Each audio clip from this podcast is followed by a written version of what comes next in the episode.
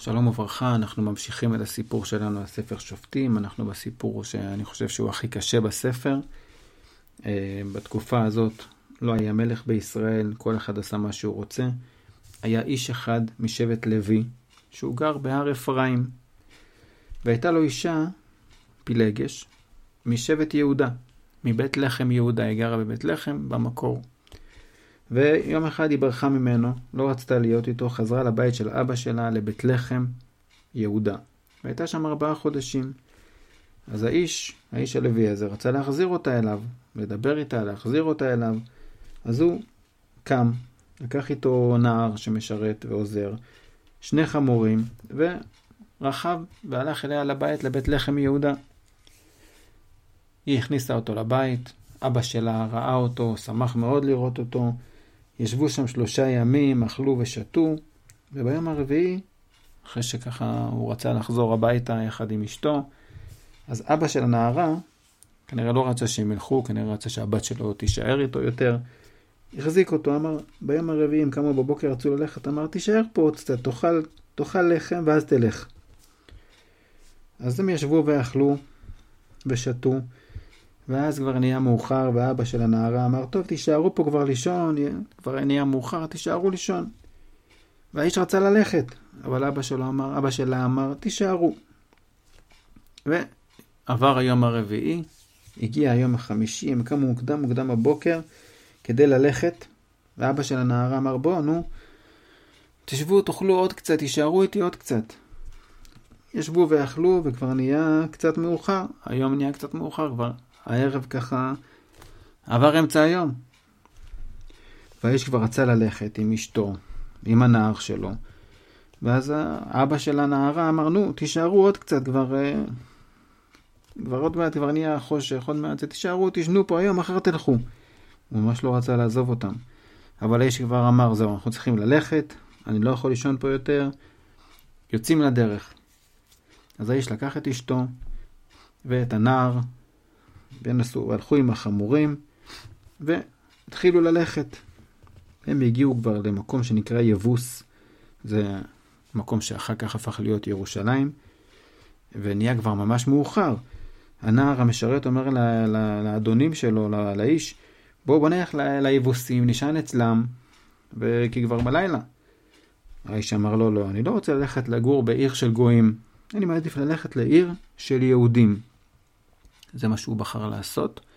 אנחנו נראה אחר כך אם זו הייתה בחירה נכונה. המשיכו ללכת. המשיכו ללכת, הגיעו אל הגבעה. וממש ממש השמש שקעה שכבר הגיעו לגבעה של שבט בנימין. גבעה ששייכת לשבט בנימין. הגיעו לשם, הגיעו לרחוב של העיר, לרחבה המרכזית של העיר, רוצים מקום כלשהו שיוכלו לישון בו. אמרו, מישהו יראה אותנו באים מהדרך, בטח יקרא לנו, יגיד לנו, בוא תישן אצלנו, בואו תשנו אצלנו. אבל אף אחד מהאנשים בשבט של אותה גבעה בבנימין, אף אחד לא קרא להם לבוא לישון אצלו. הם עומדים שם ברחבה, ברחוב העיר, מחכים שמישהו יזמין אותם, ואף אחד לא הזמין אותם. אנחנו כבר רואים שאנשים שם בשבט בגבעת בנימין לא היו אנשים כל כך טובים. עד שסוף סוף בא איש זקן אחד שחזר מהשדה בערב. והאיש הזה הוא גם מהר אפרים, מאותו מקום שהלוי הזה גם כן גר. אז, והוא גר בגבעה הזאת, הוא לא שייך לשבט בנימין, והוא ראה את האיש האורח, אמר, לאיפה, מאיפה הגעתם? לאן אתה הולך? מה אתם עושים פה? אז הלוי אמר, אנחנו באנו מבית לחם יהודה, רוצים להגיע להר אפרים, שזה הבית שלי שם, ובדרך הגענו לפה ואף אחד לא קורא לי, אין לי... אין לנו איפה לישון. יש לנו אוכל, יש לנו כל מה שאנחנו צריכים, גם לחמורים, כל מה שצריך, רק רוצים לישון. האיש הזקן אמר, מה פתאום, בוא אליי, ניתן לך כל מה שאתה רוצה, אל תישן פה ברחוב, בוא אליי לבית. הביא אותו אל הבית, נתן אוכל לחמורים, רחצו את הרגליים, אכלו ושתו, נהנים, הכל טוב. וככה כשהם נהנים ככה בסעודה. פתאום האנשים של העיר, האנשים מגבעת בנימין, הם היו אנשים ממש ממש רעים, התחילו להקיף את הבית, לדפוק על הדלתות, ולהגיד לבעל הבית הזקן, תוציא את האיש הזה שבא אליך. הם לא היו אוהבים שאנשים מכניסים אורחים. הם לא רצו שייכנסו אורחים. זה מזכיר לנו את הסיפור שקרה בסדום לפני המון המון שנים. ממש התנהגות של סדום, דפקו על הדלת. הם לא רוצים שיהיו אורחים ביישוב שלהם. אמרו, תוציא את האיש שבא אליך, אנחנו רוצים לדעת מי זה. אז האיש הזקן פתח את הדלת, ואמר, בבקשה, אל תעשו כלום, בא אליי אורח. הוא והאנשים שבאו איתו, אל, אל תעשו שום דבר, סך הכל אורח, תעזבו אותו בשקט. עכשיו, האיש הזקן הזה, אנחנו מבינים שהוא איש טוב, אבל כנראה שבתרבות של פעם, אה, כדי לשמור על האורחים, שזה דבר כל כך כל כך חשוב, הוא היה מוכן לוותר על הבת שלו. הוא אמר, הנה, יש לי בת קטנה פה, ויש את האישה של אותו אה, אורח שלי. אני אוציא אותם אליכם, תעשו להם מה שאתם רוצים, רק תעזבו את האורח שלי בשקט. הוא באמת התכוון לעשות משהו טוב, כנראה שככה היה מקובל, שזה היה לתת משהו פחות חשוב תמורת משהו יותר חשוב, אבל זה באמת קשה לנו להבין את זה, אבל זה מה שהוא אמר, והוא באמת התכוון לטוב. אני אוציא את הבת שלי, הוא אמר, ואת האישה של האורח שלי, שהיא פילגש, ופשוט תעשו להם מה שאתם רוצים, רק תעזבו אותנו, את האיש האורח שלי, אל תעשו משהו רע.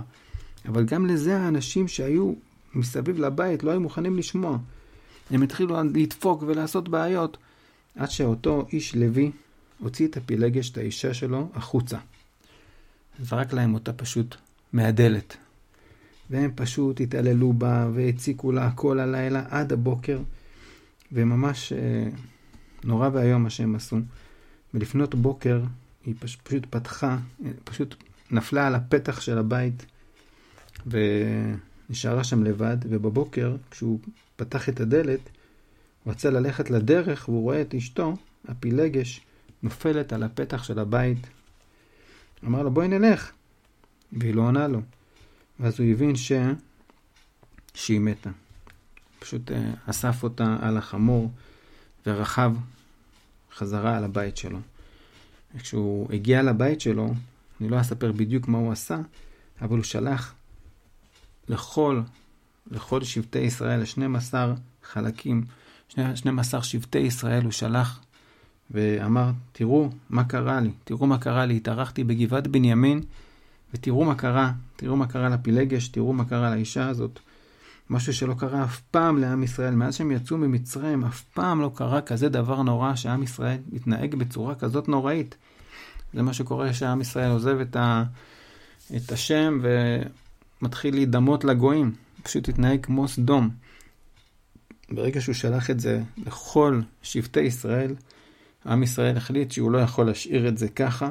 חייבים לעשות משהו, חייבים לנקום בגבעת בנימין. ואת זה כבר נספר בפעם הבאה.